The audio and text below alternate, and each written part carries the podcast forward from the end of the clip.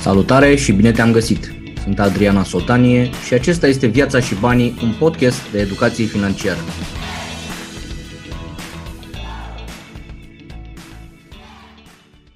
Pentru că uh, mie personal îmi place foarte mult Tony Robbins, sper că l-ați descoperit deja, v-am pregătit și pentru astăzi un filmuleț foarte mișto și o carte a lui.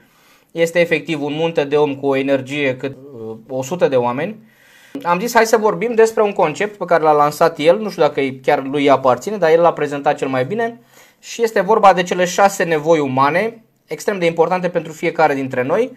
Și sunt importante pentru că toate acțiunile, dar și inacțiunile, faptul că nu facem nimic într-o anumită direcție, deci toate acțiunile și inacțiunile noastre sunt cauzate de încercarea de a ne satisface una din astea șase, șase nevoi umane. Și de aceea e foarte important să înțelegi care din astea sunt importante pentru tine, numărul 1, și cred eu că la fel de important este să începi să înțelegi ce nevoie umană încearcă să-și satisfacă sau este importantă pentru partenerul tău de viață. Atunci când îți spune anumite lucruri, atunci când are anumite așteptări, atunci când vrea anumite chestii. Bă, de, de ce face mă nevastă mea sau bărbatul meu chestia asta? Adică ce e în mintea lui?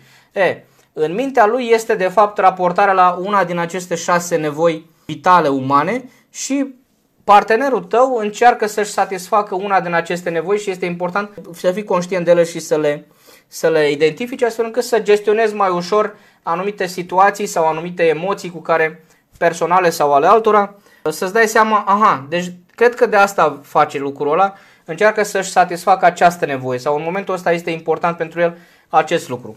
Hai să vedem uh, care sunt astea șase. Primele patru sunt niște nevoi mai de bază, să spunem așa.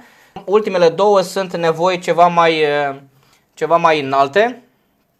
Hai să vedem care sunt cele șase nevoi de care vorbește Tony Robbins. Prima este nevoia de siguranță și anume acea nevoie care te motivează să eviți durerea și să cauți plăcerea. Da? O avem cu toții, este o nevoie fundamentală, este și prima, uh, una din primele nevoi din piramida lui Maslow. Această nevoie te îndeamnă să eviți riscul, să ai o abordare conservatoare vis-a-vis de, de viață, să cauți calea mai sigură, să cauți jobul mai, mai sigur chiar dacă nu e ce visai tu. Nevoia de siguranță este cea care te împinge să economisești, de exemplu, da? pentru că vrei să stai mai liniștit cum ar, cum ar veni, nevoia de siguranță împinge, de exemplu, femeia să-și facă acel plic cu banii femeii fără știrea bărbatului. Asta face, de fapt, femeia atunci când pune niște bani deoparte. Nu încearcă să păcălească pe cineva sau să ciugulească ceva, pur și simplu conștient sau subconștient, femeia încearcă să-și satisfacă această nevoie de siguranță. Și vine din, vre- din vremuri foarte vechi, da? de când a început, eu cred că de când au început oamenii să folosească banii, femeile au început să pună bani deoparte.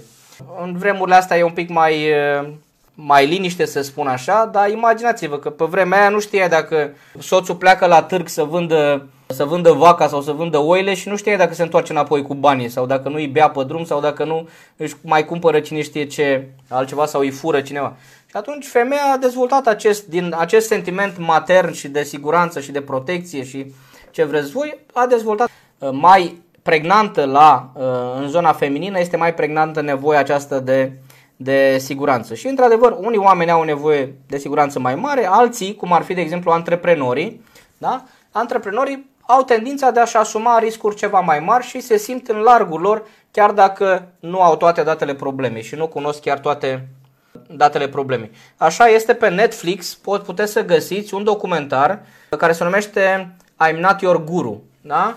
Despre activitatea lui Tony Robbins. Îl recomand, mersi frumos, Andrei, așa, uite, uitați de, de documentarul ăsta, îl găsiți pe Netflix. Bun, deci prima este și cea mai la bază este nevoia de siguranță. Cu toții o avem, într-o doză mai mare sau mai mică și facem lucrurile, unele din acțiunile pe care le facem, le facem ca să ne satisfacem această nevoie de siguranță. A doua nevoie este paradoxal nevoia de nesiguranță. Da? Și o să ziceți, mă, nu e posibil. Adică cum poți să simți în același timp o nevoie de siguranță și o nevoie de nesiguranță? Este în realitate nevoia de varietate. Adică vrei să știi toate lucrurile aranjate, dar nu vrei să mănânci 83 de ani numai fasole cu cârnați. Vrei și altceva, vrei și o experiență mai deosebită. Adică în noi există în același timp nevoia de a ști unde lucrezi mâine, da?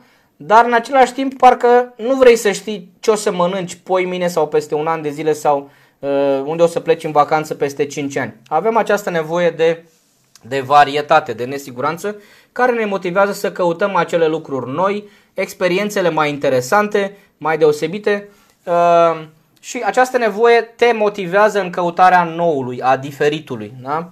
Și uh, Există evident unii oameni care au mai puternic această nevoie de varietate, sunt cei care au nevoie, nu așa, de foarte multe perechi de pantofi, au nevoie de foarte multe gadgeturi prin jurul lor, au nevoie de foarte multe variante ale aceleiași chestii, pentru că la ei, pentru ei este uh, foarte important această, această nevoie de varietate, de uh, nou. A treia nevoie începem să, să urcăm un pic așa, este nevoia de semnificație. Adică acel, căutarea acelui sentiment că ești unic, că ești important, că ești util și special. Cred eu probabil că este mai pregnant la bărbați un pic ăsta, pentru că de obicei bărbații sunt cei care vor să se simtă utili, vor să se simtă apreciați, vor să se simtă că e nevoie de ei. Da?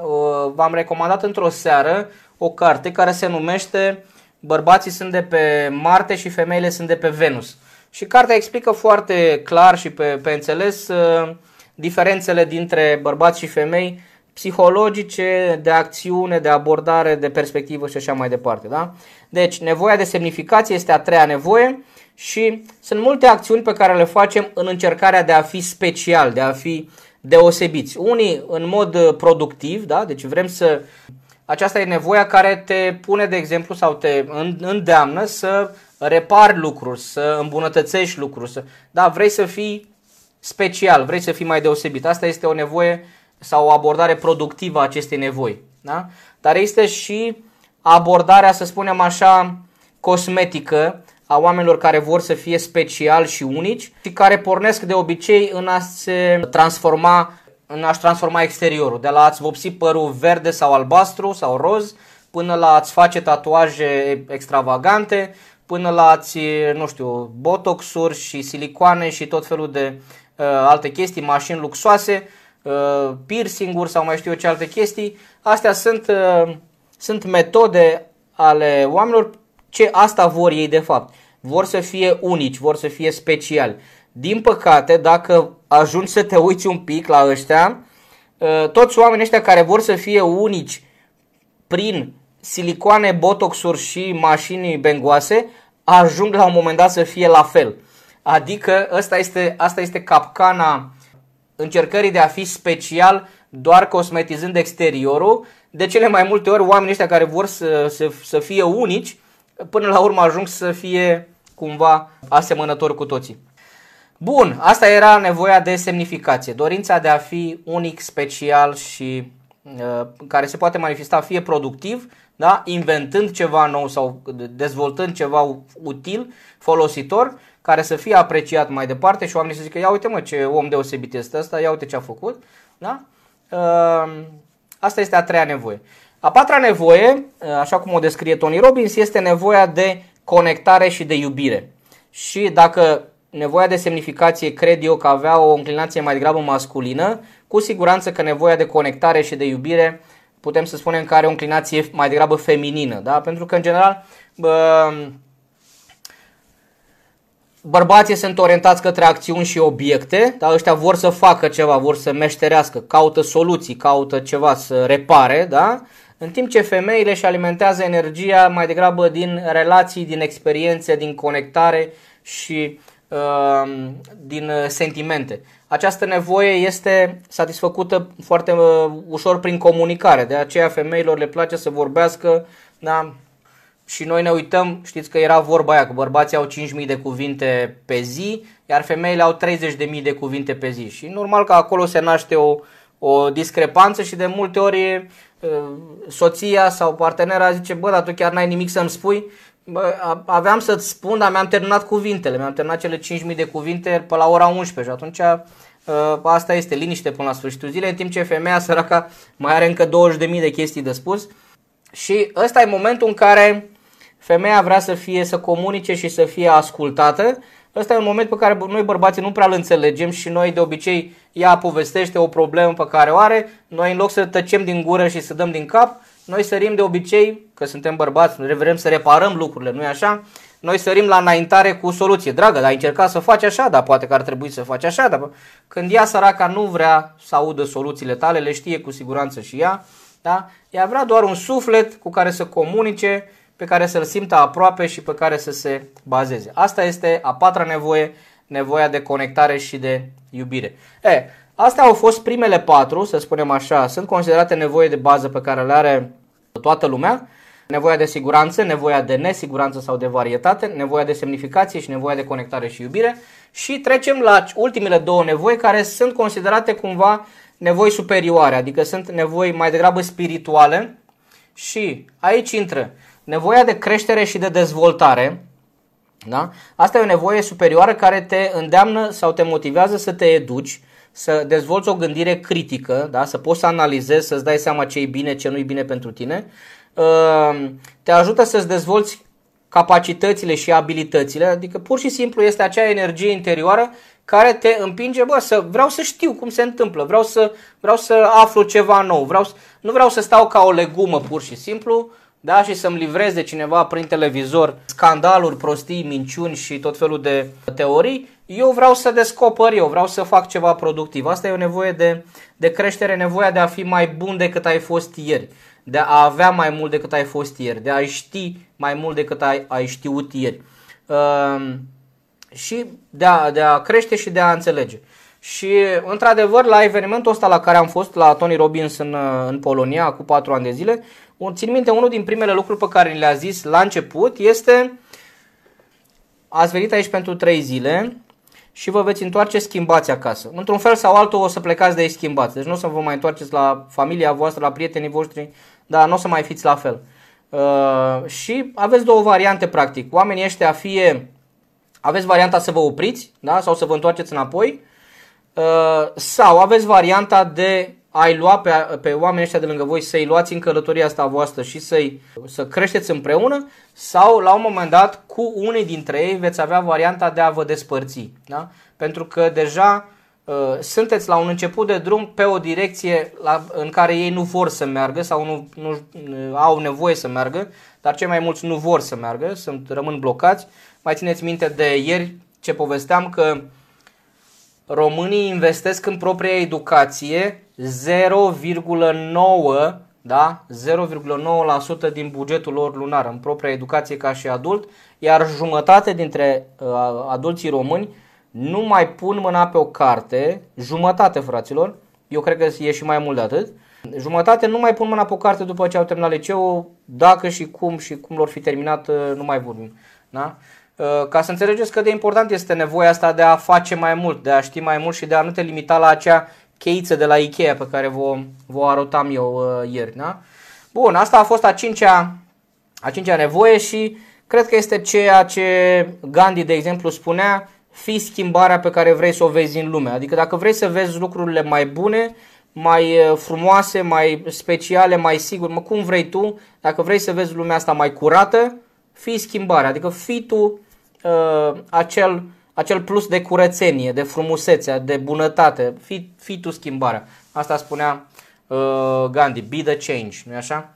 Bun, și a șasea nevoie este, cea mai de sus este nevoia de contribuție și paradoxal, paradoxal, cea mai ultima nevoie umană nu este despre persoana respectivă. Ăsta este paradoxul. Nevoia de contribuție nu este despre tine, nu este nevoia ta, este nevoia de a da altora, de a împărți cu, cu ceilalți. Este nevoia de a ajuta, de a te implica, de a face lucruri, de a-i susține pe ceilalți, de a oferi, că e vorba de timp, că e vorba de bani, că e vorba de energie, că e vorba de o vorbă bună, că e vorba de un zâmbet, că e vorba de ce vreți voi. Eu am și o vorbă cu fetele mele, le reamintesc mereu, fii bun că e gratis. Da? Și dacă stai să te gândești, este gratis să zâmbești, este gratis să vorbești frumos, este gratis să spui mulțumesc, că dai bună ziua, să ajuți pe cineva, este gratis. Deci, fiți buni că e gratis. Deși sunt educator financiar, ca să zic așa, cele mai importante lucruri din viață sunt într-adevăr, sunt într-adevăr gratis. Însă, ce, ce e important de, de înțeles este, nu poți să ajungi să-ți satisfaci nevoia de contribuție dacă nu ți le-ai satisfăcut pe celelalte dacă nu ți-a satisfăcut nevoia de siguranță, de varietate, nevoia de semnificație, nevoia de conectare, da?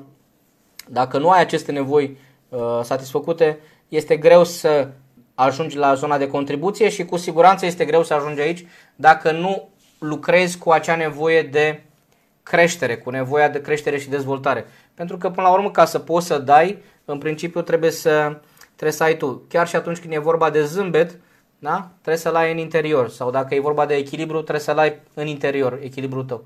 Astea sunt cele șase nevoi pe care, de care povestește Tony Robbins și cu siguranță că facem lucrurile pe care le facem, inclusiv acest live pe care îl fac în seara asta, îl fac pentru a rezolva una din cele șase nevoi, cu siguranță. Orice lucru, când bei apă sau când vorbești cu copiii tăi sau când te duci la serviciu sau când faci toate acțiunile pe care le faci, le faci pentru a-ți satisface una din aceste șase dorințe. Siguranță, nesiguranță, semnificație, conectare și iubire, dezvoltare și creștere și contribuție. E, gândiți-vă acum la acțiunile pe care le faceți voi și gândiți-vă la acțiunile pe care le fac ceilalți din jurul vostru, că sunt colegii sau șefii sau partenerii de viață și întrebați-vă, bă, ce dracu vrea ăsta, mă? Ce nevoie vrea să-și...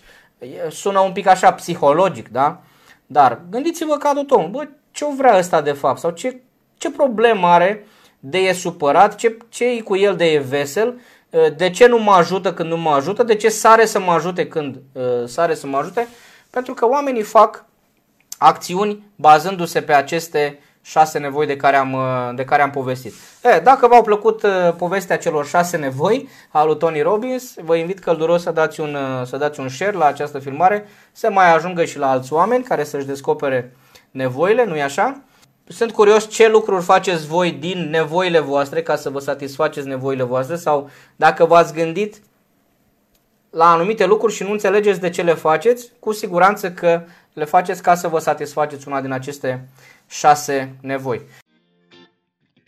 Poți descoperi mai multă informație și inspirație despre acest domeniu pe www.adrian.asoltanie.com pe grupul de Facebook Viața și Banii sau pe canalul de YouTube Adrian Asoltani. Hai să vedem ce întrebări drăguțe avem uh, astăzi. Uite, Adina îmi zice, nu e o întrebare, zice, sunt total de acord cu postura, am aplicat postura dreaptă și sigură pe mine și automat am văzut că s-au schimbat multe lucruri în jurul meu, automat are impact și asupra schimbării mindset-ului și a încrederii în tine. Într-adevăr, da? Uh, vă mai poate motiva, nu știu, o melodie care v-a plăcut foarte mult uh, în, cu toții avem niște ancore mentale, avem niște ancore psihologice care ne ajută fie să ne dărâme, da, niște amintiri neplăcute care instantaneu te, te storc de energie, dar cu siguranță că aveți și niște ancore care vă ridică, da? deci aveți niște stâlpi de sprijin și cel mai important stâlp de sprijin pe care îl aveți întotdeauna este coloana vertebrală. Da? De aceea, așa cum zice și Tony, așa cum zice și Jordan Peterson în cartea lui de, el, de ieri, cele 12 legi pentru viață, prima regulă este stai drept și trage umerii în spate. Bun, uh, uite și Alex zice, am trăit asta cu postura, oamenii sunt lupi și dacă te văd așa uh, amărât, cocoșat, da, ghebos și așa, sar să te halească. Da, așa este. Da? Gândiți-vă inclusiv la animalele care se umflă în pene sau în momentul în care sunt atacate, cum este cobra care se ridică în picioare, cum este nu mai știu ce păsări care încearcă să impresioneze și se umflă, peștele care se umflă, peștele balon sau cum se cheamă, da? Toate aceste stări sunt manifestări de putere, sunt manifestări de încredere, de voință, de curaj și oamenii apreciază aceste, aceste lucruri, oamenii de calitate, evident, nu toată lumea. Bun, Alina mă întreabă ce cursuri recomanzi pentru a evolua. Păi, în principiu, am vorbit ieri despre diverse abilități pe care ar trebui să ni le dezvoltăm cu toții, uh, că e vorba de cursuri de vânzări, da, există o mulțime de cursuri de vânzări. Eu am făcut unul care se numește Spin, acum mulți ani de zile, un curs de vânzări, dar sunt cărți de vânzări cred că este o zonă interesantă.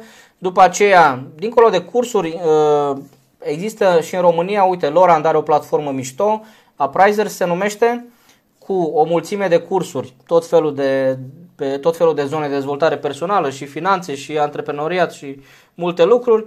Cărțile iarăși sunt un lucru foarte bun și la îndemână, sunt, uh, sunt, multe sunt gratis, dacă nu, eu mai șeruiesc pe aici, filmulețele pe YouTube, TED Talk-urile și așa mai departe. Uh, evident, cursuri de educație financiară, pentru că asta îți dă o bază. Educația financiară, ca să-ți faci o idee din punctul meu de vedere, în primul rând că este despre viață, nu despre bani, unul la mână, dar dacă stai să te gândești, ne petrecem 80% din timpul nostru treaz într-o relație cu banii, ori să-i producem, ori să-i cheltuim. Și când 80% din timpul tău treaz este delicat, este dedicat acestei resurse, care este banul, educația financiară este fundamentală. Da? Din păcate nu ne învață nimeni nici pe la școală, nici pe la firmă, nici pe acasă, că n-au săracii de unde sau cum să ne învețe. Cred că educația financiară este un, un fundament esențial de, de dezvoltat. Bun.